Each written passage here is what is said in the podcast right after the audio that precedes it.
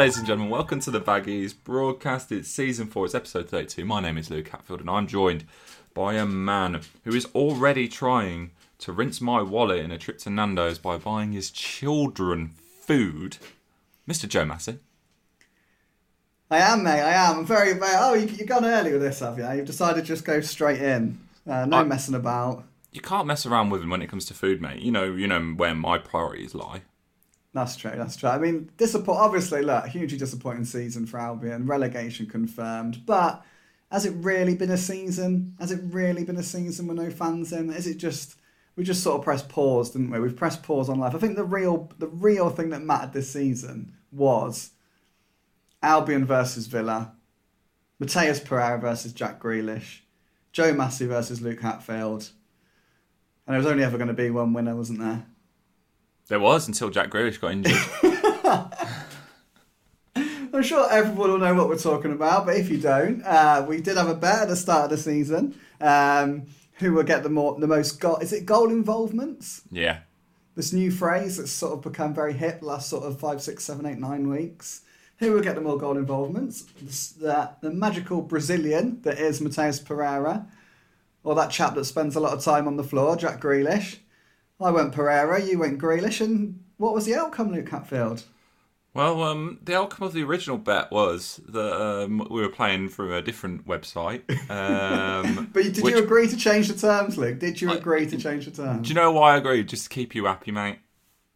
Well, you've kept me very happy, mate. Oh, I have indeed, and you are trying to you are trying to push your winnings much farther than they will go. Because not only yesterday did you did you you took time after the game to ring me alongside uh, Mr. Joe Chapman from the Birmingham Mail to let me know, but then you were also trying to say, "Oh, I'm going to get a kids meal for my little ones." No, no, you are not. I'm bringing my whole family for this meal, mate. Oh well, they're getting water and I don't know, uh, maybe maybe some peri nuts to share. It's going to be me, my wife, my little boy, my little girl. I'm going to try a few things. I'm going to get my sort of staple. I tend to get a pitta from Nando's, but there's one or two things I'd always fancied trying. But if I'm not paying for it, then I'll have a little few little little sides, maybe a little extra. Someone's recommended to me a sunset burger this morning. Never had one of them, but Sunset Okay. Burger's decent to be fair. Thing is, I'm going to arrive very hungry because I obviously want to make the most of it. So I'll get my staple, and then yeah, I might get a little sunset burger on the side. And yeah, my little boy loves the plain chicken. He's all over that, so he can have that. And I hope they enjoy watching you eat because that's what they'll be doing. oh, well, if that's what if that's if people get their kicks from watching me eat an awful lot of food, then that's absolutely fine. But I will be sat there and I will be eating an awful lot of food. And whoever comes with us, I'm sure you'll let us know very soon. I will be recommending that they too eat an awful lot of food. Yeah, you know what? I'll get that out of the way now, um, just because you mentioned it. I was going to save it. Um, the Baggies Broadcast Fantasy League. We we decided that the winner would, would join us for a Nando's, didn't we, Joe? Um, and of course, the loser of our bet would then be paying for them. Uh, unfortunately, it's me. The winner. Makes me happy. happy to announce uh, is Mr. Josh Kettle. Uh, his team, Bristol Dallas. Oh yeah, we still don't know if Josh Kettle's any relation to Trevor Kettle, do we? No, we don't. But he um, he finished strong, sixty-four point game week. Um, and yeah, overall it was a really good season for him. Two thousand four hundred and forty-four points was the best. It won uh, the Baggies Broadcast League. So Josh, uh, make sure you drop me a DM on Twitter. Um, and I will get back to you and we'll organise a date that works for everyone, not including Joe's children and wife. Um, yeah, If you could let him know in that DM if you are related to Trevor Kettle, because if you are, then you probably are just buying a meal for two, Luke.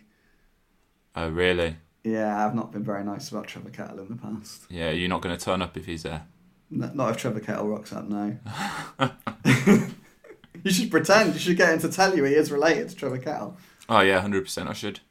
Um, but yeah, I look forward to that Nando's. I don't look forward to paying for it, but um, it'll be good. It'll be good fun, and I'm a man of my word, so I will pay up. Um, although Jack Grealish, I mean, his shins have, have hurt me this season. Yeah. Wow, yeah. He only played tells. two thirds of the season. Pereira's missed games, mate. I mean, he missed he missed the last day, which by the way I thought was set up for the script was written For for me to, to make a, a, a startling comeback on the final day. I don't think the script was ever written for that, mate. Oh yeah, it was written. I mean, Pereira out. Uh, make that what you will. We'll discuss it shortly. Um, and Grealish starts, plays the full ninety, but no goal involvements. Oh, did he start and play the full he did. I didn't yeah, he did. He did. He did. He did. I, I watched the game. Um, good result for Villa as well. Um, Nobody cares, mate. Nobody. no, um, people listening to this don't care. What they do care about, however, is, is a not so good result. We'll talk about the big Big Sam and his announcement after this. I just feel like we should probably get the game out of the way first. I don't know. Maybe I, I just it's the, it made sense to me. Okay, so the game, Albion played Leeds. They lost 3 1. Al Robson Kanu scored again. Albion played as if they had half their eyes already on their holidays, which they've probably booked.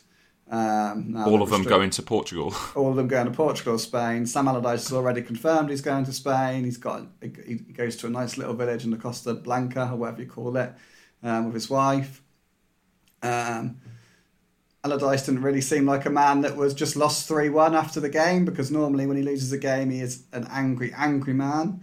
Um, wasn't that angry really? I don't think. Um, yeah, and that sums it up really. Albion were comfortably beaten by a Leeds team who didn't really get out of third gear. It had very much a final day of the season feel to it. Mm. Uh, a fitting end to what was what's ultimately been a poor season. Formation. Um, Are you really going to analyse this? Are you? You're really? I'm going to a little bit, just because like I do the fan videos, and I issued a big thanks to everyone who who helped me out with these over what has been a challenging season. By the way, without fans in grounds, they were angry about the formation, Joe. They were not happy, and I tell you what, I tell you who else wasn't happy about it being changed partway through. Dara O'Shea again. yeah, he wasn't happy. Um, all right. Well, look, I mean, that, to We'll me, be quick. We'll be quick about this game, Joe. Don't worry. Don't worry. all right, it's, it's dead air time really because Albion are going to have a new manager, they're going to have a host of new players, they're going to be in a different division next season. So I don't think we really have to analyse it to the cows come home. But Albion did play what was effectively a 3 5 2 um, yesterday. Um, but it was a very unusual 3 5 2 um, in the sense that Philip, Matt Phillips and Callum Robinson were a front two. And when Albion had the ball for an extended period of time, they looked like they were two. They were where you would expect two strikers to be. Um, but obviously, as a front two, they had license to almost go wherever they liked. But as soon as Albion didn't have the ball, um, which was an awful lot of the time, they would go and protect their wing back on whatever side of the field they happened to be at that moment in time. So one of them didn't stick to the right, one of them didn't stick to the left. They just knew that out of possession, they basically had to get in and make the formation a 5 5 0. Um, which is what it was. It was a 5 5 0. A very Um, attacking formation, Joe. I mean, it's dynamic. It's dynamic. Fluid, uh, forward thinking. So I think it's a little more, a little more exciting than the six four nil we saw at Anfield. Oh yeah, yeah. I think yeah, there's a sure. bit more ambition than the six four nil, um, but but not a great great deal more. And it was just unusual because when they were both wide, there was obviously no focal point. So it made it very very hard for Albion to get out. Um, there just was no target man really. There was no one who could hold on to the ball. And like, I mean, Harrison Connor, I wouldn't call him a target man. I'd call him a deep line playmaker. But he'd have been great really because he can't. The ball does stick to him. He does hold it up. He does bring. He does lay it off and bring others back in. But he wasn't there. Um, and that meant that I felt Leeds was so comfortable. I mean, look, Leeds were comfortable for a number of reasons. One, they wanted it more. Two, they're a better team. Three, they sort of were playing for for their like in front of a home crowd for the first time, weren't they? And it was they playing saying goodbye to Pablo Hernandez and all this that and the other. It was an emotional day for Leeds. It might you never know. It might be Bielsa's last night game as manager there, but probably won't be. But you never know. Um, they had a lot riding on it. Albion didn't have really well. Albion are relegated, and like I said, it looked like a lot, half the players, not all of them, has to be said, but half the players maybe had an eye on their holidays. And Yeah, I don't, but I have to say, I don't think the formation helped. Um, it was very, very. Um, it was it was negative, wasn't it? It was negative. Negative, to put it lightly. Uh, Dara O'Shea, he'll. I mean, I don't think he'll be happy that Big Sam's going, but I tell you what, he'll be happy about not getting dragged off after about half an hour every other week. Um, yeah, I think um, you may want to like. Oh, look, with every manager, doesn't matter who who the manager is. There's there's always players at a club who are happier than others. Um, I'm not saying there's a dressing room. I'm not. It's not a dressing room split, for example. But you are going to have players who are just a bit happier under that manager, than, and if, especially if they're not playing. And there was two instances yesterday. Um, Dara O'Shea came off, and he had he did have a heated exchange with Sam Allardyce um, when he when he when he came off, and he had a sort of a frank conversation. You could tell he wasn't happy about being substituted. Callum Robinson um, similar, really. He just went straight down the tunnel. Um, mm. he, didn't, he didn't say anything to us, but he went straight down the tunnel, sort of shaking his head. And you could tell as well he wasn't happy um, to be substituted either. Um, and they're two players who I think you would argue you everyone can see will feel, and I think everyone would understand their case yeah. that they, they should have had more playing time this season. Um, they haven't. Um, keeps getting hooked. I mean, he was hooked in the second half. Obviously, it is a bit different to being hooked twice in the first half. But whenever Albion play 3 5 2, O'Shea seems to get hooked at some point. Um, and I do think that's unfair because I can't remember the last game he was hooked after half an hour, but he definitely was. He, I mean, when he came off at that game, he was he he basically been the best of the three centre backs. Was it uh, Wolves? Uh, I'm just might, trying to think. Might have um, been Wolves. Might have been. Wolves. I think it was Wolves. Um, and last and yesterday again, he I think he played better than Semi Ajayi yesterday. Mm. Um, so again, he was unfortunate, um, really, really unfortunate. Um, yeah, look, if Sam Allardyce wasn't leaving, if we if we knew Sam Allardyce was going to be manager first game of next season, I got a feeling those two things don't happen. Yeah, I agree. I don't. I don't think O'Shea reacts. I don't think Robinson goes down the tunnel. But we know he's off. We know that, he's got no influence on their careers anymore. And I think they showed their frustration to that they showed the frustration they've probably felt for a while towards him in that moment. Mm.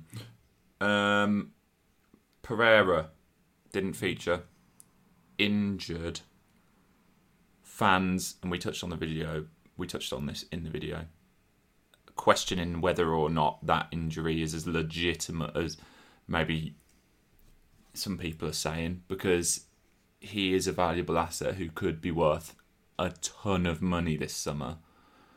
Is it worth risking him in a game which doesn't matter a whole lot? Sam Allardyce is already eyeing up, you know, wherever he's going to go in his holidays is it worth risking a player who could potentially get injured and scupper a big move? It's happened before with Albion where fans have thought this. I think Jonny Evans was one where every January it seemed like he picked up a little bit of an innocuous injury, um, if I'm right. And of course, those injuries may well all be legit, but it always creates debate amongst fans. What was your kind of thought process on this one? Um, the thought process is there have been players in football over the last X amount of years that have done absolutely that. Yeah. There are players in football over the last 20, 20 30, whatever, that have carried on playing when they do know they're moving. For example, Sam Johnstone played yesterday. I'm not saying we know for sure he's moving, but there's a very good chance we think he will move this summer. Yeah. I don't know. I don't know. Uh, like I heard, all, I heard early on that Pereira was injured. I heard all week that he was doing absolutely everything he could to try and be fit for the game. He really wanted to play. Mm. I personally think one of the reasons Matheus Pereira has played so well the last couple of weeks is because he's putting himself in the shop window, um, because he wants to stay in the Premier League, because he wants a big money move. Therefore, I think there's a part of him that would really want to play against Leeds enough another opportunity to show what he can do. But the God's honest truth is, I don't know. I, I don't know, and I, and you know what? I don't care. Like, Yeah. I, I, I, I don't care. I don't, whatever he's decided, if if he's injured, he's injured. If he Matheus Pereira decided he didn't want to play, Matheus Pereira decided he didn't want to play. If Matheus Pereira's agent is in his ear and said, "Look, can't we just give this one a miss? You- Like, you, this is your future. It's one game. Um, you don't want to get an injury. Who knows? He might he might be being advised that way. I'm not really big on that. Like, I think footballers, I think, giving them giving footballers an excuse of their agent or whatever agents in their ear. I think footballers have got to be big enough and old enough to deal with themselves personally and do what's Mm. do the right thing. But Matheus Pereira is hands down the best footballer I have ever watched on a regular basis. Um, he cost Albion nine million pounds. He was absolutely sensational last season. He was, he's been brilliant at times this season, particularly over the last sort of two or three months.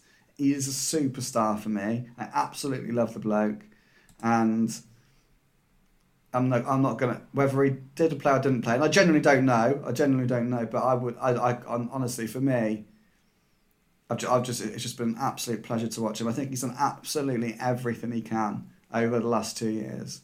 Um, I really do. I don't think anyone could have asked any more for him from the moment he walked through the door from Sporting Lisbon. I don't think anyone could have ever imagined that we'd have a player that Albion fans talk about in the same category as like Laurie Cunningham. Mm.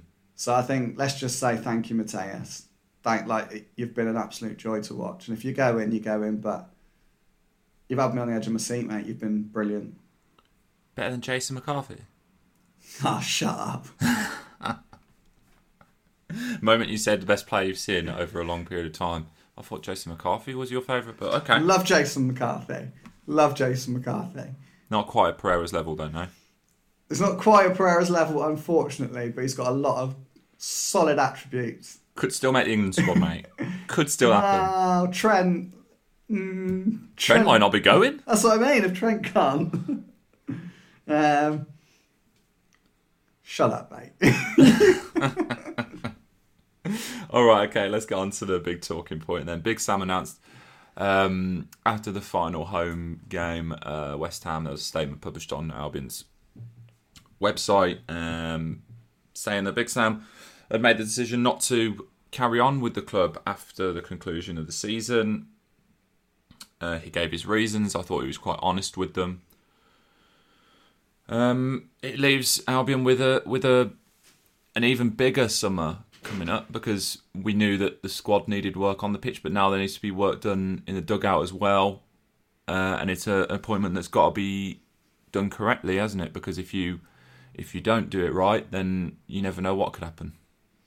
Yeah, of course. He is the most important. The manager is the most important person at the football club. I know. In, when you've got a technical director, you can always make a case that obviously a technical director hires the manager, but for me, it will always be the manager um, who's the most important person, even if they come and go like buses. It feels like. Um, yeah, massive decision. So we said all along. Um, well, I said all along. I genuinely didn't know what Sam was going to do Mm.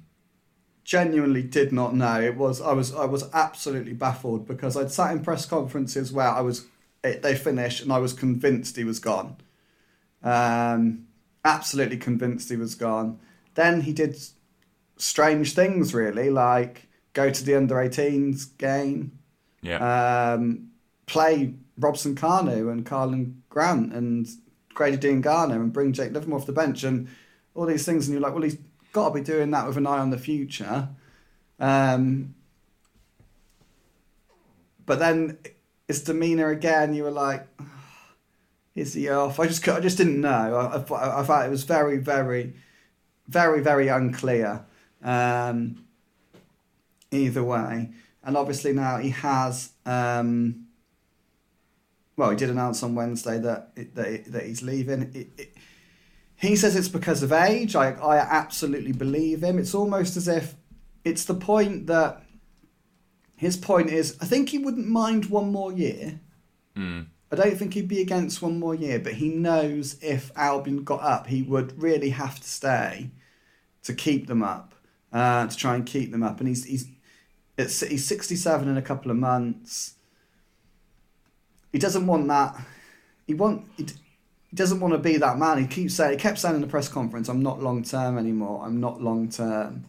Um, and which is which is crazy because the short term firefighter thing is something he fought against for a very long time. Yeah. Um, but um, now he's sort of embracing it and saying that is who he is now. I think he look. Crystal Palace haven't got a manager. If in Christmas time, Crystal Palace are in the bottom three, having relived their Frank de Boer dream, then I wouldn't be surprised to see Big Sam go in for six months and try and keep Palace up, or someone like that. yeah. Um, but he's he says he's not long term anymore. I believe him. I truly believe him. I asked him at that press conference if it was to do with the budget because obviously the budget was an issue. Fans were worried about the budget. He said no, it wasn't. He then had a press conference on. Despite that story, that didn't sort of stop people saying it's because of the budget. It's because of the budget, which is understandable. Like you've got to question these things, and um, I don't massively know why Sam would lie. Um, but people still didn't really buy it. He had another press conference on Friday, and he sort of angrily reacted to that suggestion that it was because of the budget. He was he was basically he was like he told people to shut up, like I told you to shut up a couple of minutes ago. Um, he told he said if you're saying this is any other reason than my age, shut up, is what Sam said. Um, because it just isn't true. He's just not in for the long haul. Um, and yeah, that's where we are with it. Um, strange, strange, strange. I, look, th- I like to think I'm better than than judging everything on one game. I don't. I don't want to be. I don't want to be like just swinging emotionally from one match to the other, um, making my just right judgments on people. But I really, really thought thought it was a blow to lose Sam when he when he announced he was going. Um, for, for the main reason that I've got no doubt that he would have built a strong side in the championship. Um, but I think Leeds was very flat. He hasn't. He's made it clear really. He hasn't got the appetite for a battle, and you can tell. I think the way O'Shea and Robinson reacted yesterday just rung a few alarm bells for me. Um, and I just think now it is probably best, probably best everyone does have a fresh start. Um, I mean, I'm, I'm, I'm look, I'm, I'm swinging from one extreme to the other there. Like, I mean, I was proper Sam in on Wednesday, and now I'm saying I don't think it's a bad thing necessarily that he's going. I don't think it's a bad thing if obviously if a manager like Chris Wilder comes in, but yeah, it's um. I'm sad to see him go though. Genuinely, I am sad to see him go. Um, but yeah, I think it's time. I think it's time. I do think it's time now. I think it's time for a fresh start, regroup, go again, new manager. As Sam says, a young manager, um, an ambitious manager. Hopefully, a manager that will stick around, have a bit of longevity. Um, I think that's probably the right thing now, and I think. And maybe I'm reading too much into the O'Shea and Robinson stuff, but yeah, I just think a new manager gives everyone a fresh slate, so a clean slate. So O'Shea, Robinson, Karlan Grant, Romain Sawyers, Jake Livermore, Cedric Kipré. Um, yeah, they've all got a fresh start now, Mm. um, and maybe that's not a bad thing. It's probably Yeah. a good thing. One thing that has irked fans, and I only realised, I only found out these quotes literally before recording, like instantly before recording. One of the questions kind of mentioned this. Um, and it was Allardyce almost backtracking on his initial statement saying that if the budget was right, he'd go to the championship. He was speaking on Talksport, and uh, like I said, this is completely new to me. He, he essentially said that he wasn't telling the truth when he was saying that initially. It was always the fact that if the club were relegated, he, he was going to stay. He wasn't going to stay, sorry. Yeah, And that to me is something that has irked fans, and obviously you can understand why. Do you think him saying that he's off before the end of the season, and then maybe you know this coming out before the Leeds game. Do you reckon that that will have affected the performance of the players against Leeds because they would obviously think, well, clearly he doesn't care about us now. Yeah, I definitely think it affected the players, the performance of the players against Leeds, hundred percent. Um, I've been told this before. I've been told this by players in the past. I've been when when It's When human you- nature, that is, isn't it? yeah, it's, it's human nature. It's when players know that the manager isn't staying, and they often know in a build up to a sacking. If you know what I mean, do you know what I mean by Yeah. that? Yeah. Yeah. So, so obviously, rumours start circulating. There's, the bookies have always got odds on who's going to be the next manager to leave. Players, when they sense, you can sense a sacking, you can smell a sacking. They know things change at the training ground. They they they, can start to pick up when manager's on borrowed time, Yeah. and without a doubt, it affects their performances. Um, not not consciously, um, but subconsciously, when they know that the man who who's their, a player's career is in their manager's hands. It is. yeah. They don't they don't play if they don't pick them. So if they know they're losing that power, if they know they're not, it, it just affects them. It does affect them. Um, so yeah, I definitely think it affected the Leeds performance yesterday, um, without without a shadow of doubt. The same thing with the budget has been sort of really, really unhelpful. I mean, I I, I, I, I watched that watch when I say watch because I put it on YouTube because I didn't know he was going on Talk Sport. So you can like you can on YouTube. It's like Good Talk Sport. You can rewind it. Mm. Um, so I, I, I watched that interview, and um, yeah, he, he effectively said he was just getting through the presser. Um, Yeah. Uh, do you want do you want the actual quotes? Because I've got the actual quotes here if you want them. yeah, go on, go on. So uh, he said, uh, and I quote, "It's nothing to do with that. I was only telling you something to just to get by. We were in discussion, and I was thinking about it then. I wasn't actually telling you the truth initially. It was always the fact if we got relegated, I wasn't going to stay." They were pleased enough to see changes we made and the effort we put in. Not just me, but but, but my staff, but all together. Um, I was very appreciative and comfortable running West Brom, which is something sometimes not the case and can be difficult things uh, behind the scenes can make things more difficult. I considered it at great length and really, really appreciated the offer. For me, it's about somebody going in long term and trying to get them into the Premier League and keep them in the Premier League. Um, and then it's a lot of quotes which we've all kind of seen before.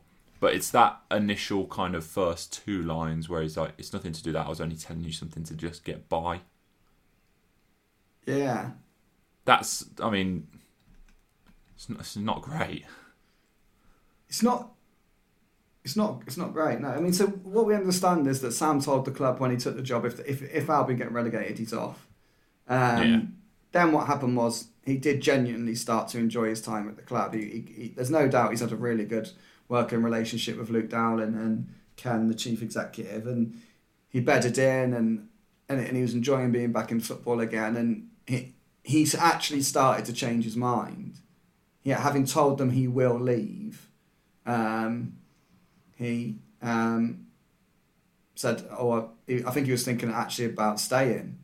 Mm. Um, and I, it's weird because I, if, if you go back through these podcasts, I said I really at the start I really don't think he'll stay if we go down, and then and then I as the weeks went on, I said no, I think he is growing into it. I think he is enjoying it more. You really got that sort of vibe from him. Um, yeah, and then what's happened is he has eventually decided to, to walk away. Um, I was going to make another point then, but I can't remember what it was. Um, but what's really unhelpful from an Albion perspective is, in terms of those quotes, is everyone knows the ownership issue at Albion. Everyone knows the owners aren't putting in any money. Everyone knows they're self-sufficient. Everyone's worried about the ownership and their ambitions for the club and stuff. So to talk about the budget and then to turn around and say, "Oh, actually, look, I was just trying to, I was just trying to bat it away. I was just trying to get out the press conference about revealing my future." Yeah. You can understand. So we get it, Sam. You don't want to say, you don't want the players to know because you think now it'll affect their performances. That's absolutely fine. It was, it's just the budget thing at a club like Albion is such a sore point. Um, it was just a really bad thing to play a game with. And to, Surely you'd be better off just like that question. Just just don't come out with those quotes. Don't say it. Don't reveal that. well, yeah, and he sort of, he obviously like realize that later on, didn't he? Like, um, I can't. Yeah, because he does he, he almost backtrack a little bit by saying he enjoyed his time there and this and that and then he's trying to kind of like i don't know it just it came across a bit poorly for me and it's angered fans and it's understandable Can you remember? It's probably on the last podcast when we remember when Allardyce said initially there'd be a quick decision on his future, yeah and, and then we basically had to wait another week for it to find out what was going on. yeah And I said to you on this podcast, there was a press conference with him, and all the journalists kept asking in different ways. yeah So, like, Sky went first and asked him about his future, and he gave a vague answer about how he hasn't made up his mind and we'll find out within a couple of days or whatever. We'll find out when. When, when he wants us to find out, we'll find out basically. yeah And then and then we all had a little like a little like go at finding out. So like I can remember Tom Ross from Talk Sport asked, "But have you got the fight to get Albion back up?" And that Sam was like, "Why you're asking about my future? You're asking about my future." mm. And I asked, Sam, I like, appreciate you haven't made a decision yet on your future, but you did say in the past that the budget would be key to your future. Can you just confirm whether or not you've had assurances about the budget? Which I thought was a fair question and not not really asking about his future. no And he said, You're asking about my future, you're asking about my future. I've told you I'm not going to answer about my future. So I'm not going so that is what he needed to do two weeks earlier. He shouldn't have been saying if it wasn't true, he shouldn't have been saying that about the budget. He shouldn't have said it. Um because it has caused a bit of a kerfuffle if we're honest. Um but look, what we understand, what do we understand about the budget? We, I understand it's going to be. Compa- I understand that the Albion's budget is going to be competitive. It's going to be the status quo, basically. As long as everything stays the same, which I believe it will. From what I understand, there's no takeover close. I can tell you that now. mm. A takeover of Albion is not close. Um, so as long as everything stays exactly as it has been, as long as Albion remain completely self-sufficient, they will look. They're going to have to sell a player or two. They're going to have to. They'd be really silly not to balance the books after COVID, uh, to try and bring back some of that money. They'd be really silly not to do that, um, because a, a club now on an even footing is is rich, because everyone else is absolutely riddled with debt. Yeah So they've got to keep the house in order. They've got to continue to be the well-run club they always have been. So first and foremost, bring a bit of money in, ease those sort of losses that have happened because of the pandemic, and then on top of that, they'll have money to spend. I'm sure of it. They They're not going to go crazy. Not going to go crazy, but but no club in the championship is. In Yeah. term in terms of the championship next season, Albion will have a very competitive budget. Yeah. Um, question marks over the next manager. The favourite with the bookies, uh, two to five. Uh, Chris Wilder. Frank Lampard's second in the running at ten to one. John Terry twelves. Then Derek McInnes and Michael Appleton both twenties.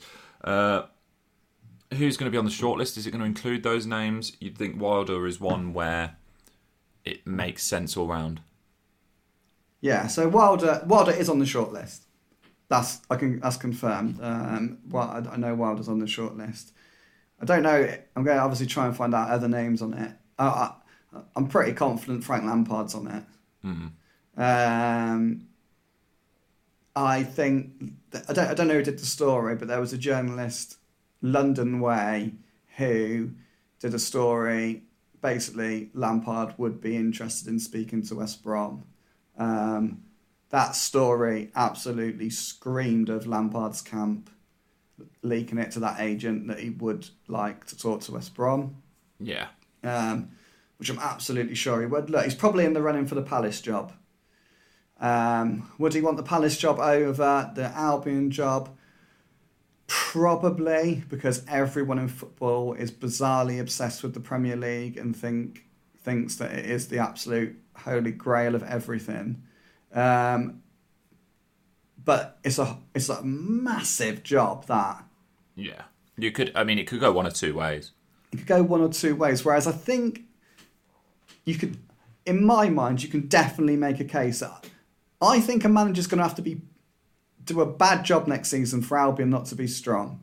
Yeah. Per, I personally think that. So I think Lampard,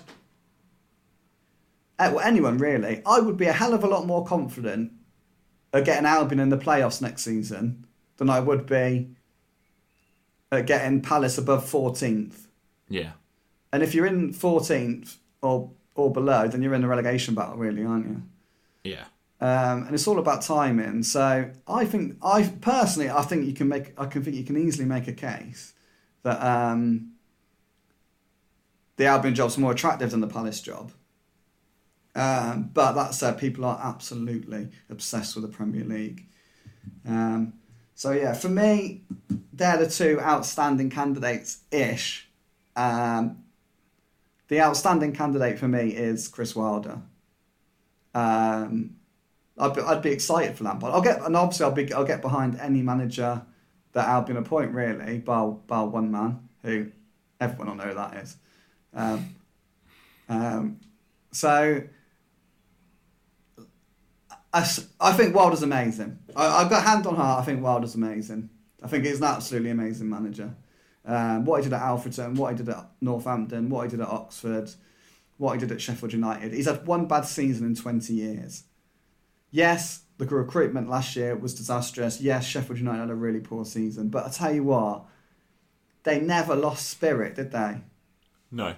They they they always were playing for him.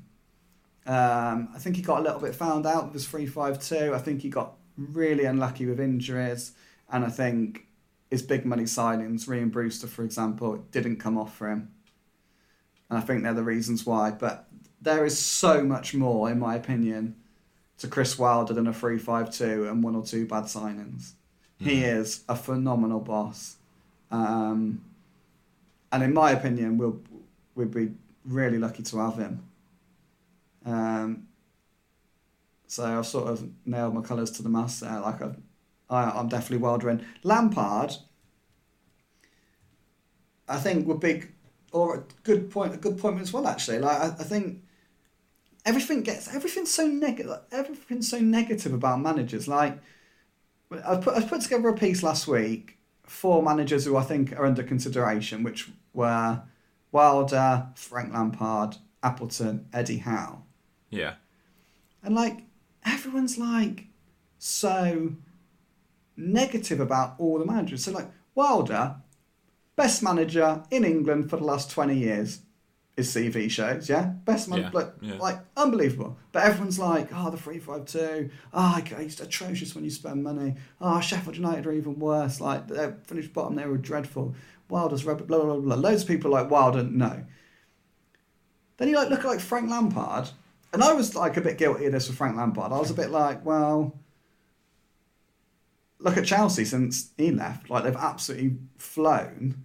Um, he spanked all that money on players like Timo Werner and Havertz. They're obviously good players, but haven't cut it. Loads of players came out at Chelsea and said he got that job too soon. Um, and you sort of he seems tarnished, but you're like, and you look at it, and he did a fairly good job at Derby. Like he did, he got them sixth, got them to a playoff final. It was only par because they finished sixth the year before. Yeah. But but one thing I'd say is Derby have fallen apart since he left, True.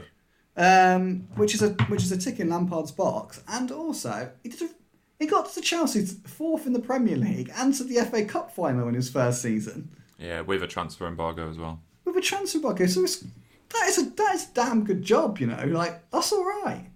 And then Appleton, I won't go into Appleton much because he's not really getting a lot of negativity. But like Eddie Howe, I don't know if Eddie Howe's on the list or not. But again, I don't know where Eddie Howe goes next. Bar Celtic. Yeah, I think I think a, a lot of people are thinking he goes Celtic. Uh, I think it's n- nearly done.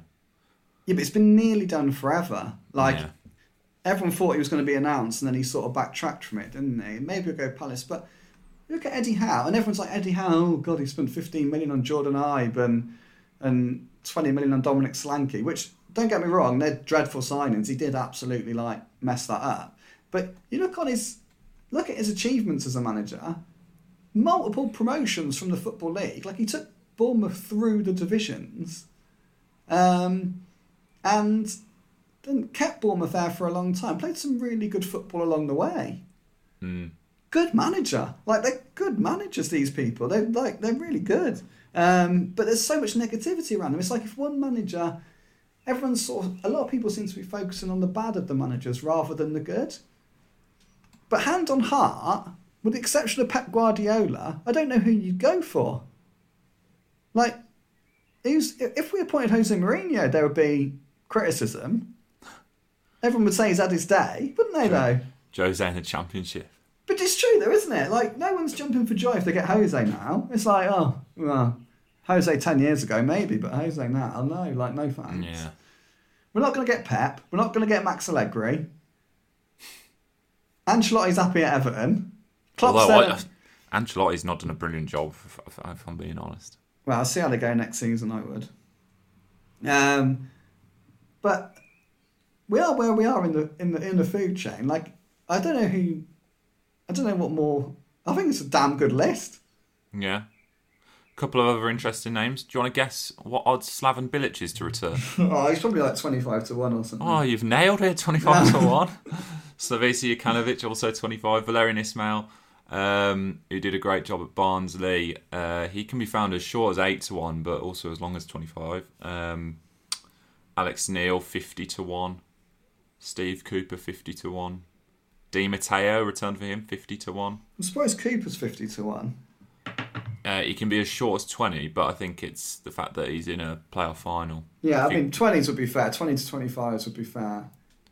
If he Uh, goes up, then I don't think either of them will be the next Albion manager, but I'd say Steve Cooper's got a better chance than Slaven Bilic. uh, yeah. Um, but yeah, bookies, eh? Yeah, it's an interesting list, put it that way. Um, but I mean, they're going to have a big task when they come in, whoever it is. It's gonna have a massive, yeah, massive task, a massive task. Um, massive task, but do you know what? Like a great. it's an ta- exciting one. it's a great job. It's a great job.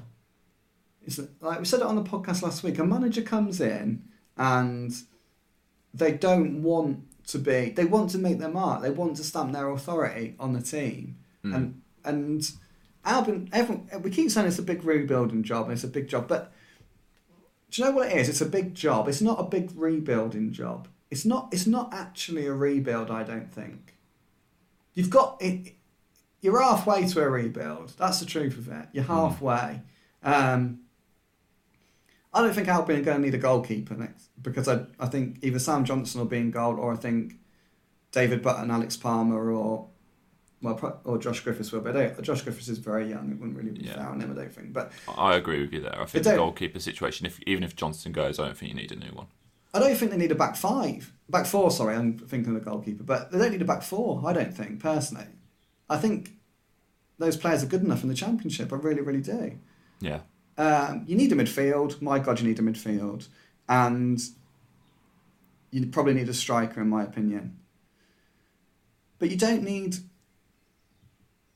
It's not. A, it's not a whole rebuild. It, it isn't. No, it's just that midfield, isn't it? That I think people look at that midfield and go, "We need a whole new one."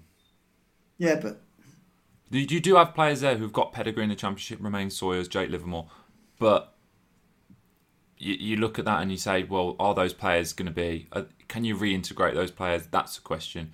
Will a new manager come in and say, look, I don't really fancy this midfield. I want to go with one of my own, and they definitely need a holding midfielder. I know they got I know they got away without one last time they went up, but they definitely need a holding midfielder.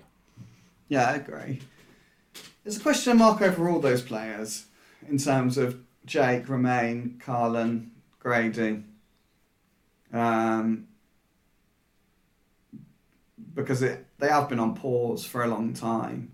and they are human beings. Like you can't just press play and expect them to go. Like there, are, there are all question marks over those players. But obviously, they are very good players. Like so, I think uh, it should be uh, okay to integrate them back in. You want midfielders, there's no doubt about it. You want midfielders, but I think it's a great. Honestly, I think it's a great job for someone. Um, I think I think it's a fantastic job. You'll have a bit of money. You'll have a bit of freedom with um, wages because there will be players that leave. You'll mm. have money, and that's that's a big thing having a wage budget, not just the, the money to bring players in, but to have enough money to spend on wages. You'll have that because so many players will have left. Um, there's, there's a basis there of a very good squad. So that's that's a great start for a new manager. I think uh, it helps as well with players like Romain and Jake that it is a new manager. It's not Sam Allardyce going down and then trying to reintegrate because you you you have a relationship there already, whether it be good or bad. Jake Livermore and Romain Sawyers will go, well, you didn't want me in the Prem. Now you want me. Whereas now it's going to be a new manager and they're going to say, look, Jake, look, Romain, I want, I want you as a key player in this team. Agree, yeah. It's, that's the big plus of Sam going, is that all those players have got a fresh start. I do think perhaps the one criticism of Sam is that he is a bit too old school. Yeah. I think I think there's some players who need an arm around their shoulder um, and I don't know if Sam's great at that, if I'm honest. Like Sam always says in his pressers, he said it a few times. I was I was impressed by it really, but in hindsight, I'm not sure. He said he's never dropped a player. The players drop themselves. Yeah. Because he can see the data and everything on them and their stats and stuff. But sometimes you need an arm around the shoulder. Um, you need that support to help you get you back to your best. And yeah, I don't know if Sam's great at that. Yeah. And I think some of those players, maybe Grady, maybe Karlan, maybe Romain, maybe do need an arm around the shoulder from time to time and maybe need to feel wanted. Um, and that's how you get the best out of them. So I think yeah. a new manager, a new manager could be good for a lot of players. Mm. Thinking of adoption? We have all the information you need at Adoption at Heart, your regional adoption agency for the Black Country. Adoption at Heart provides adoption services for the City of Wolverhampton Council, Walsall Council, Dudley Metropolitan Borough Council, and Sandwells Children's Trust, and is encouraging those who are considering adoption to come forward and take the next step. The Black Country Agency is appealing for uh, adopters who can give our children lots of individual time, understanding, and ongoing support, and are looking for re- to recruit adopters from within a diverse section of the community, irrespective of gender, sexual orientation, disability, race, or faith. To start your adoption journey or to find out more, why not book onto the next virtual information event? Visit www.adoptionatheart.org.uk to see the next available dates and to book your place or call 01902 553818. Right, it's it's been a long old season, Joe. It's been a little bit of a slog with our fans, but we're going to quickly review the campaign. Um, I've got five points here. First one, your favourite moment of the Premier League campaign. What is your favourite moment? I've come up with one as well for each of these, bar one. You always say this is unfair because you always do these little games, but then I'm on the spot and you get to think it through. So what I do is I'll give you mine, and it'll give you time to think about one, and maybe like mine will kind of jig your memory of, and maybe another one. Uh, yeah, yeah. And mine's mine's a bit off kilter. People probably wouldn't have suggested this. Mine only comes. I mean, it was like midweek when Declan Rice hit the post in that penalty spot. The noise was yeah. just wonderful. Because I saw, I, I, was obviously watching the game. Um, and when Declan Rice stood up for that, you could see the fans not only behind the goal, they were doing that thing where they kind of wave, trying to put him off. That warmed my heart. Um, but then when he hit the post, the roar, oh, it was just, it was wonderful to hear. And you can, you can have the best season in the world or the worst season in the world, but just having fans there, oh my god, it just it was a great moment for me. Yeah, and fair play Declan Rice because he tweeted after the game, didn't he? That yeah, he took it well. Amazing. Um, Yeah, yeah, he was brilliant. He, that was brilliant. Yeah, the fans returning. I mean, just talking about it very, very quickly. I this is going to sound crazy because I've missed fans so much, but like, don't. I was really excited to go to the West Ham game, I, the, but I'm always excited to go to games. So like, I, I'm always excited to go to games. I was more excited to go to the West Ham game. I was like texting people and that, and I was like, oh, I'm really excited. Like, I can't wait. I can't wait to go to the game. Then I got there. Oh my God. Like, I wasn't expecting how I felt. I just hmm. wasn't expecting it at all. Like, even though I knew I'd missed it, like, I didn't know. So, like, me and Joe Chapman from Birmingham Way went for a beer before the game, yeah? So that's obviously you haven't been able to do things like that. This is, That's just a simple thing, yeah? Yeah. go for a beer before game standard. We walked to the ground and burger vans, mate. Yeah. The smell of burger vans and the people behind them, they were so happy. They were so happy to be in their burger vans mm. selling burgers. They were just so happy to be back. Program sellers, I mean, I tweeted all this out, everyone would have seen my tweet, but program sellers, like things you don't you don't even think of. Like I, I'd never in a million years thought I'd miss program sellers shouting, programs, pro like never think about it. But it Yeah. hasn't been there. It just hasn't been there. And then like walking in, but with other people. We've just walked into the ground and there's been no one there. We've just literally walked in to but with no at- it's like walking into a library really. No no atmosphere nothing just it's just like walking into any other place. Mm. just like walk what it's like walking into Sainsbury's. It's, it's just as there's nothing. It's like a, a, it's just a non-event. So to walk around a football stadium with fans there was so emotional and then then when I got in there was loads of staff that hadn't been there for ages because obviously they didn't need as many staff, didn't need as many stewards because mm-hmm. there was no fans there. And then like then the noise, like oh my god, when the players ran out, like oh it's amazing, amazing. Honestly, I I was so honestly, I was genuinely emotional. And I was not wasn't the only person saying it. Like John Percy from the Telegraph, he was like, "This is really emotional." I was like, Yeah. "Mate, I, I'm with you." Like, I, it is absolutely incredible. Um, Here's hoping there'll be 100% capacity next season. was a few absolute knobheads at Leeds. Yeah. Oh God, those clubs. Honestly, for, for there's not there's not much difference between Leeds and Wolves for me. Not much difference at all. Dirty is the word. oh God, some absolute idiots. I was going to tweet that um, the atmosphere is good, but it's not Hawthorn's good. Yeah. But I thought Leeds are full of absolute. They'll hammer me for that. Um, so I just left it. But yeah, ninety percent of um, the fans at Leeds were brilliant. There was ten percent of them weren't though. Yeah. It's, there's always a minority at every club. Um, Yeah, but some clubs have got a bigger minority. Yeah, talking about Wolves, oh my God, imagine being out of ground for, what, 15 months? And then, like, racial abuse. Come on. Absolutely embarrassing. It's disgusting. Not only, like, no, it's the fact that you've spent so long out of grounds, you finally get an opportunity to go in there and you do something like that. It's despicable. It's vile in any circumstance. It shouldn't. It, it needs to be completely stamped out. It's brain dead, mate. You've been away from the game for that long, and you get yourself, you go and do that. Come on, That's, people like that are not needed in in day to day society. It's absolutely despicable. It's disgusting. Um, and the fact that someone would have been dying for that ticket, another like you.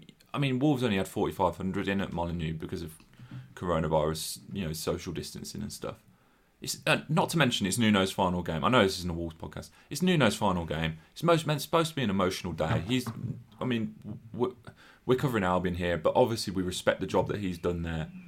And you go and do that, and someone could have had that ticket and been respectful.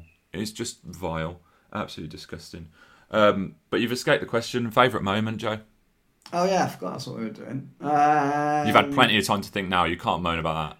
obviously the fans thing. I can't say I've ever been emotional really like that. So it is the fans thing. But if my favourite moment, bar the fans, was and bar that walk into the ground for West Ham was um, Chelsea away. Yeah, five two. Um, brilliant, yeah, brilliant. Worst moment. I've gone. No, it's funny you mentioned Leeds here. Um, I've gone when when Leeds came to the Hawthorns and absolutely trounced Albion because they were at, they were at an all time low then the Baggies in terms of like results and performances and Sam Allardyce just come in and it's taken a while for him to get his methods across and it was just the discrepancy between two teams that went up less than a year before and they were just miles ahead and it just it, it for me that was a big low Yeah, I agree. I felt like yesterday, to be fair, like the the difference between Leeds and Albion. I mean, it's chalk and cheese, wasn't it? Like they're they're streets ahead of us now. I genuinely believe Albion should have won the championship last year. No one will convince me otherwise. They were top for way longer than Leeds were. Um, but yeah, Leeds are a different league now, literally. Um, lowest moment for me, worst moment for me, whatever you said, it was um, sitting in my car park at the Etihad, having found out Slaven Bilic had just been sacked um, while he was travelling on the coach home. Um, I think probably a lot of people saw the video we did after that game. I was genuinely angry and genuinely upset. Yeah Um, I think, look, as we sit here now, we know there are things Slaven should have done differently. Everyone knows that. Um, recruitment last summer wasn't great. I just don't understand the fitness thing. Um, but unbelievable bloke. Unbelievable bloke. Mm. Absolute smashing bloke. He really is. Um, and he did a great job and he achieved one of the most important promotions in Albion's history. If Albion go up next season, Slaven Bilic will be a big reason why. yeah People need to remember that. Um, so yeah, like that was my low point. I was crushed. Yeah. Um, favorite goal, mine uh, was, and it's another recent one, Pereira versus Arsenal. And I know you said it was just as good as Grady's against Everton, but I don't know. For me, it was a player who's he kind of blossomed in the Premier League, and that was, I mean, that was almost a cherry on top of of some of the performances we'd seen from him. The way he just kind of carried the ball forward. No other Albion player really looked like scoring. It was a big game in terms of Albion needed to avoid defeat. Uh, and obviously they didn't manage that in the end, but it wasn't through one to try and from Pereira, and the goal was just superb. I would have loved it. I would have loved it to have been with fans there, even if it was just away fans, because it was. It was a special goal for me. I mean, f- f- over the season, um, probably a close second would be Callum Robinson's volley against Chelsea. Yeah. Yeah. I'm not very good at remembering these things. I'm not very good at remembering goals. Um, I'll go Pereira Arsenal. I'll just be boring and go with you. Okay, fair enough. That is probably the best goal of the season, isn't it? I can't think of a better goal than that. Yeah, unless, unless you count Grady's as equal. Yeah, I think Pereira's was probably slightly better, but I don't want to downplay Grady's either because that was a great goal.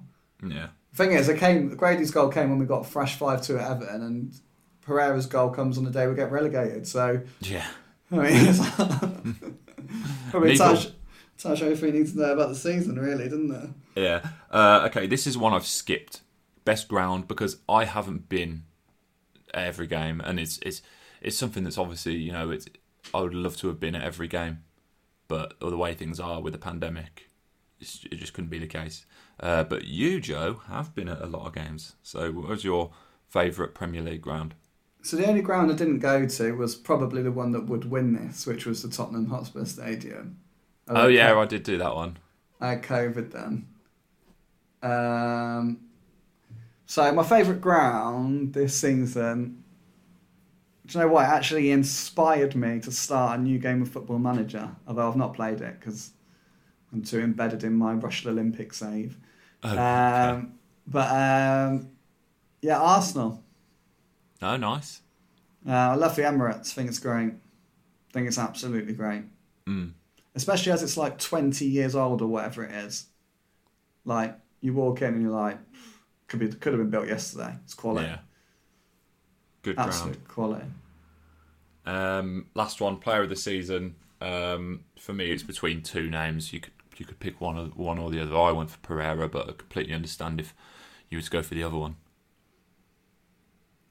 Yeah, it obviously it's between those two.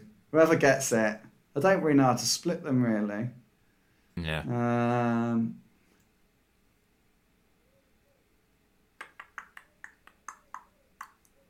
If you could split the award, Pereira and Johnstone would walk away hands down, both having won it. do you know what? I'm gonna give it to Sam Johnstone, Fair.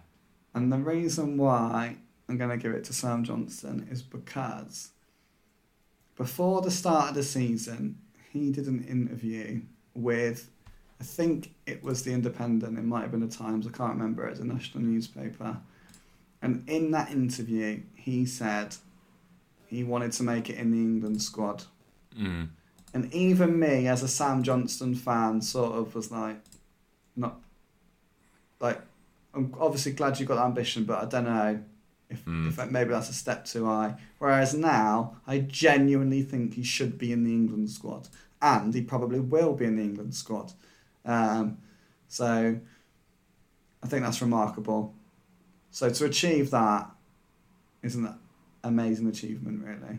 Yeah, fair play to him. Yeah, the only re- oh, well, the reason that, that it seems much more likely now is because obviously Nick Pope's, I think he's been ruled out now, hasn't he? Um, or either that, or he's either a serious doubt knee injury.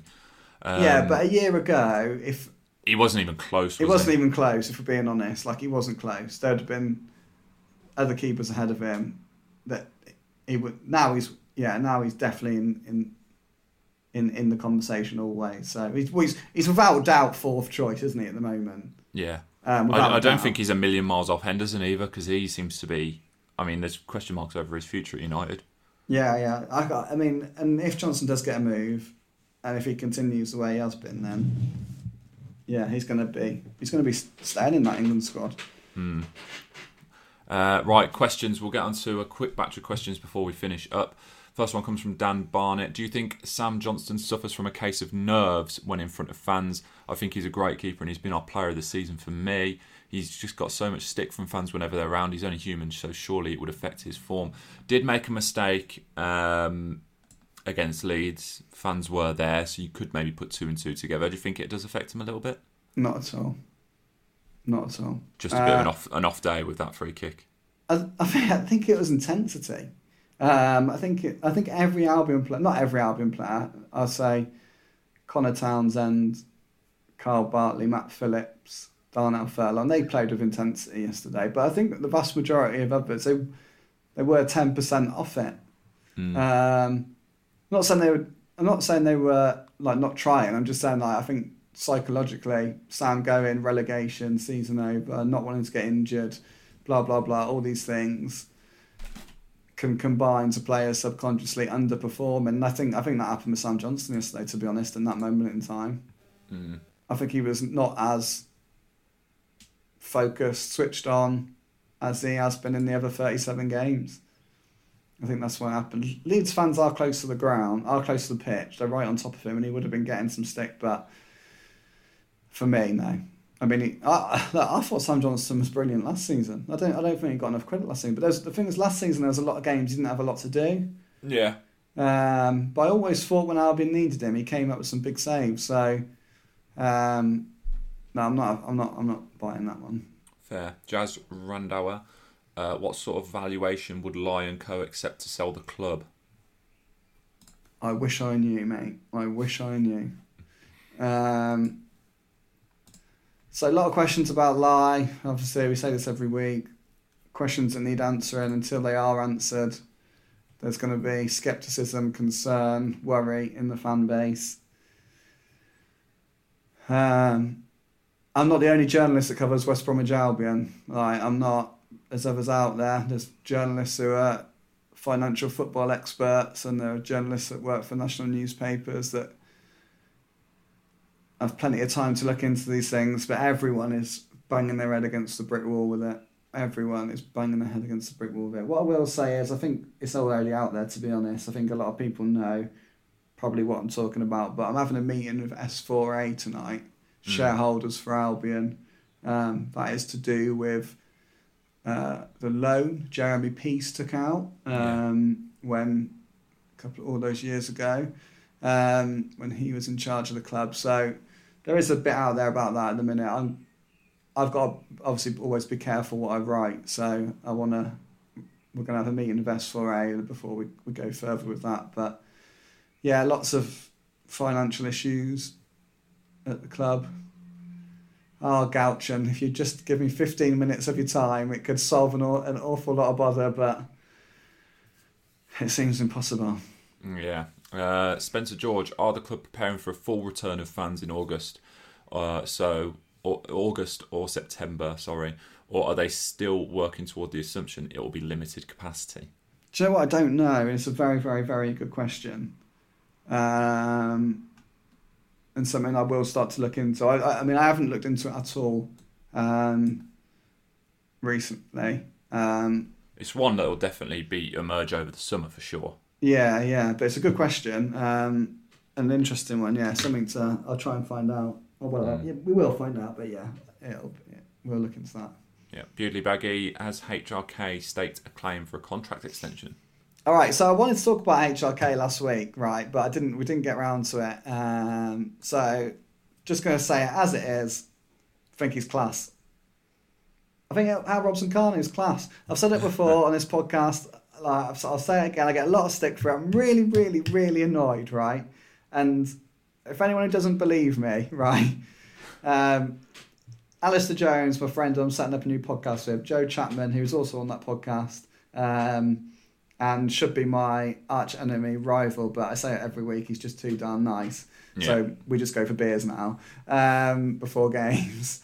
Um, I said to them before the Liverpool game, I was so pleased HRK starting because I think he's quality and I think he deserves another another year, right? And I was going to tweet it. I was going to tweet, I'm so pleased HRK. And then I thought to myself, don't do that because it is Liverpool. It yeah. is Liverpool, probably going to get tonked. So I didn't say anything. HRK pops up with a goal. And I'm gutted I didn't say anything. If anyone doesn't believe me, which is fair enough, I can understand why you wouldn't believe me. Alistair Jones, Joe Chapman, they will have my back. I'm always harping on about how great I think Hal Robson Kanu is. Um, to the point where it's like a running joke between me and Joe. Like I said multiple times yesterday, I think we would have stayed up if HRK had started every week. um, but genuinely, I am a HRK fan. There's a lot of fans who are not having him. I don't know why. I think it goes before my time at Albion. So like I've uh, I said I used to say on a podcast last season. I've only ever seen Hal Robson Kanu as a world beater because he was brilliant last season. Yeah. He scored ten goals. His hold up play is ridiculous. He links the play really well. I think he's a really good player. Um, I think before then, maybe I don't know because I didn't watch Albion very much, or I only saw sort of highlights. Really, I watched.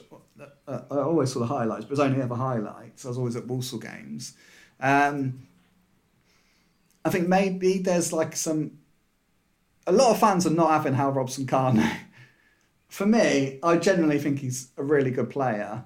Um, and I would give him another year. I give him another year based on the fact that I think he's he's an option. I think he's a very different type of player to a vast a, a lot of forwards, and also he um, there is going to be a, a, a, big overhaul of players this summer, yeah. um, and I think having that stability would would help. I think I think he's like a fine wine, Hal Robson Kanu. I think he's getting better and better with age. He scored ten goals last season in the championship. Personally, I think he he would have got more. There was a time he should have got in the team earlier than he did. In my opinion, he should have probably got in about a month earlier. I think if he got in a month earlier, he would have got a couple more goals.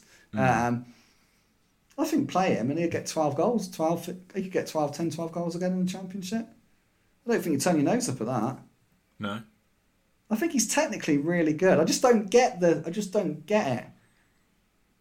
There's obviously like a, a, discrepancy between how good I think he is and how angry he does make a lot of fans. But I do genuinely think he's a good player.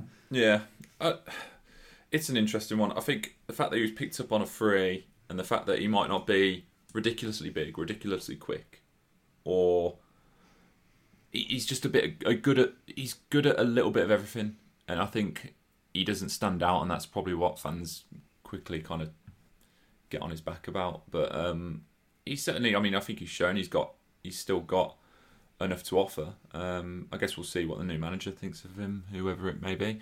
Um, Leo Watkins, would you rather be a football journalist for the rest of your life or get the chance to manage your team for three seasons, but after that have no involvement in the game ever again? I, I replied to this message saying it's the best, question we've ever had. We've had some good is the- food questions, to be fair. No, we haven't had any good food slide. questions. We haven't had any good food questions. This is the best question we've ever had. What would you do? I think I'd take the management role.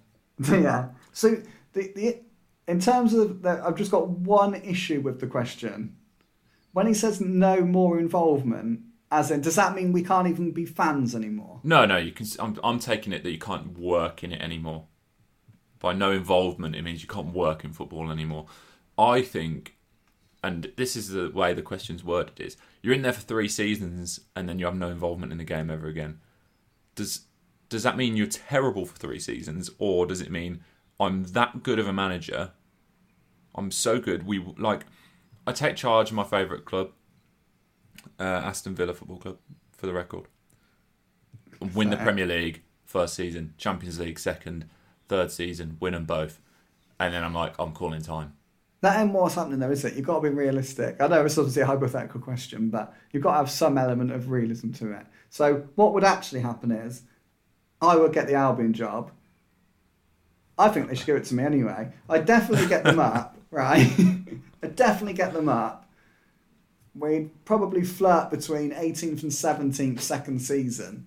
Yeah, It would, I, I would lead them to a very, very dramatic final day survival. We- Yeah. in the 85th minute, we'd be relegated. But in the 93rd, we'd survive. Okay. It'd, it'd be one of them. It'd be tops off, running round. It'd be very, very dramatic. Um, and then the next season, we'd finish like 14th. That'd be, that would be, if, if Luke Dowling's listening, that would honestly what would be what happen if he gives me the job. Um, no, if it's no involvement and I just have to then go get a normal job, then I'm definitely taking three years as a manager. Yeah, I think. If it's Plus, the wage is better. well, it's not about the money, mate. No, no, but three years of a football manager, I'm. Pr- I've, I'd argue you're pretty much set. Three years in journalism. No disrespect to our employers, who are very Pay us dreadfully. employers. They pay us dreadfully. We just have massive pay rises, mate. if you say so. Um, but yeah, I'm just. I'm, I just think the money would be a bit better. Oh, So you're thinking about it. That's such a boring answer because No, no, no. Like, don't get me wrong. The love of it's still there, but I mean, after three years as a professional football manager in the Premier League, you're you're pretty set. Like If I could, I could. Ah, this is the issue. I can't even move into punditry after. no, no. Oh. Yeah, I'd still probably do that. The glory would just be too much of a draw. The worst one would be you get in, uh, you keep the club around where they are. I'm talking about me here. Next season you struggle a bit, but they stick with you, and then the third season you get relegated. You don't want that. True. I'm not sure if I'd back myself either. I'm not. I don't think I know enough about football. Well, if any, if your predictions or anything to go by, you definitely don't. Yeah, Newcastle finished 12th, by the way. Can you believe that? I couldn't believe it yesterday. I had to double check the Premier League table. I'm double checking it now. Um, yeah, they finished 12th. Could you believe that? Inspired by you. I mean, yeah, I'm just. Maybe punditry isn't for me. Maybe I should go into coaching. I could. I can clearly inspire players. Yeah. Um, but yeah, good question. Good question. Um, Great question. Callum Blake, when do you expect a new manager to be announced? It needs to be quick. I feel like I've spoken too much in this podcast. I feel like I'm getting really This like is long. this is the last question. And I know I just feel like I'm getting over and over long-winded answers to that. I don't know why I can't stop talking, but um, right. So it, it doesn't need to be quick. It needs to be right. Um, It could it could do with being a bit quick though. I disagree. Like Slaven Bilic came in relatively late. Um, I'd like to see it done within two weeks, personally. I think, and I think Albion would like to see it done within two weeks. Um, if I'm being honest, I think they'd definitely like to see it being done within two weeks. I think every, look, the, the earlier the manager comes in, the better. Um, but it doesn't need to be early. Like there's a danger. This has happened before in the past, where like the longer things go on, people get whipped up by it. It starts to cause like a storm of, oh, what's Luke Dowling doing, and what's this person doing, and what's that person doing, and why are they not getting on with it? Why are they just like the season finished yesterday. Mm. The playoffs, I don't even know when the playoff final is. Is probably a week on Saturday. It's normally like ten or twelve days after the semi-finals. Yeah, it's normally a. It's not like normally the weekend after. 19 days' time, this is a mental. The Euros start. Oh, that is crazy. Oh, I can't wait. I can't wait for that.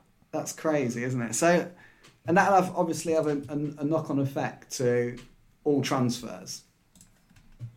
Um, don't get me wrong, I'd be absolutely amazed if Albion hadn't got a manager by the time the Euros start. But It's only five days, by the way, playoff final. Oh, I was only five days. Yeah, 29th.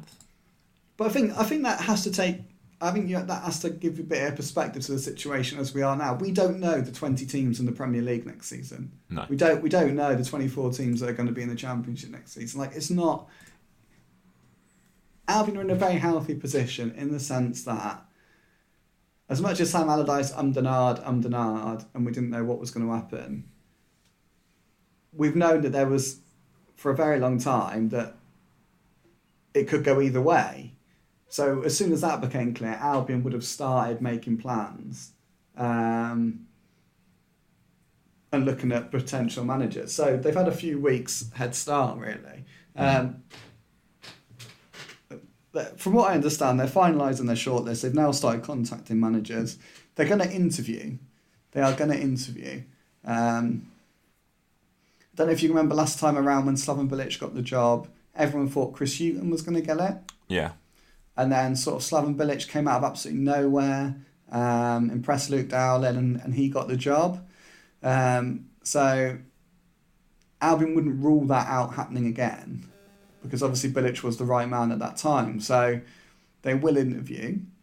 Um, we we both think Wilder and Lampard are probably top of the list. I would find it. I, I, if it was me, I'd struggle to see how Wilder couldn't give the best interview of everything he's achieved. Um, probably closely followed by Lampard and someone like Eddie Howe. Mm. Um, but yeah, I don't think there's a rush. I think I think they will get it done fairly quickly. Um, but the most important thing is getting the right one. Um, and I think that, and I think there's some cracking candidates on it. Look, there'll be people listening to this podcast who want Michael Appleton to be the next manager. Well, Michael Appleton is going to manage Lincoln in that final. Yeah. Um, would most people want Michael Appleton to be interviewed? Maybe. So, do we have to wait for that game? So, could we do a couple of interviews this week and a couple next week, including Appleton, maybe? So, I think like we're a long way from next season starting. We're a long way from a friendly. Mm. Um, I think there is time is at this moment in time. Time is certainly on Albion's side. Um, so yeah, just I'll just say don't panic. Really, just let them do their job and let them do it properly. That's the most important thing.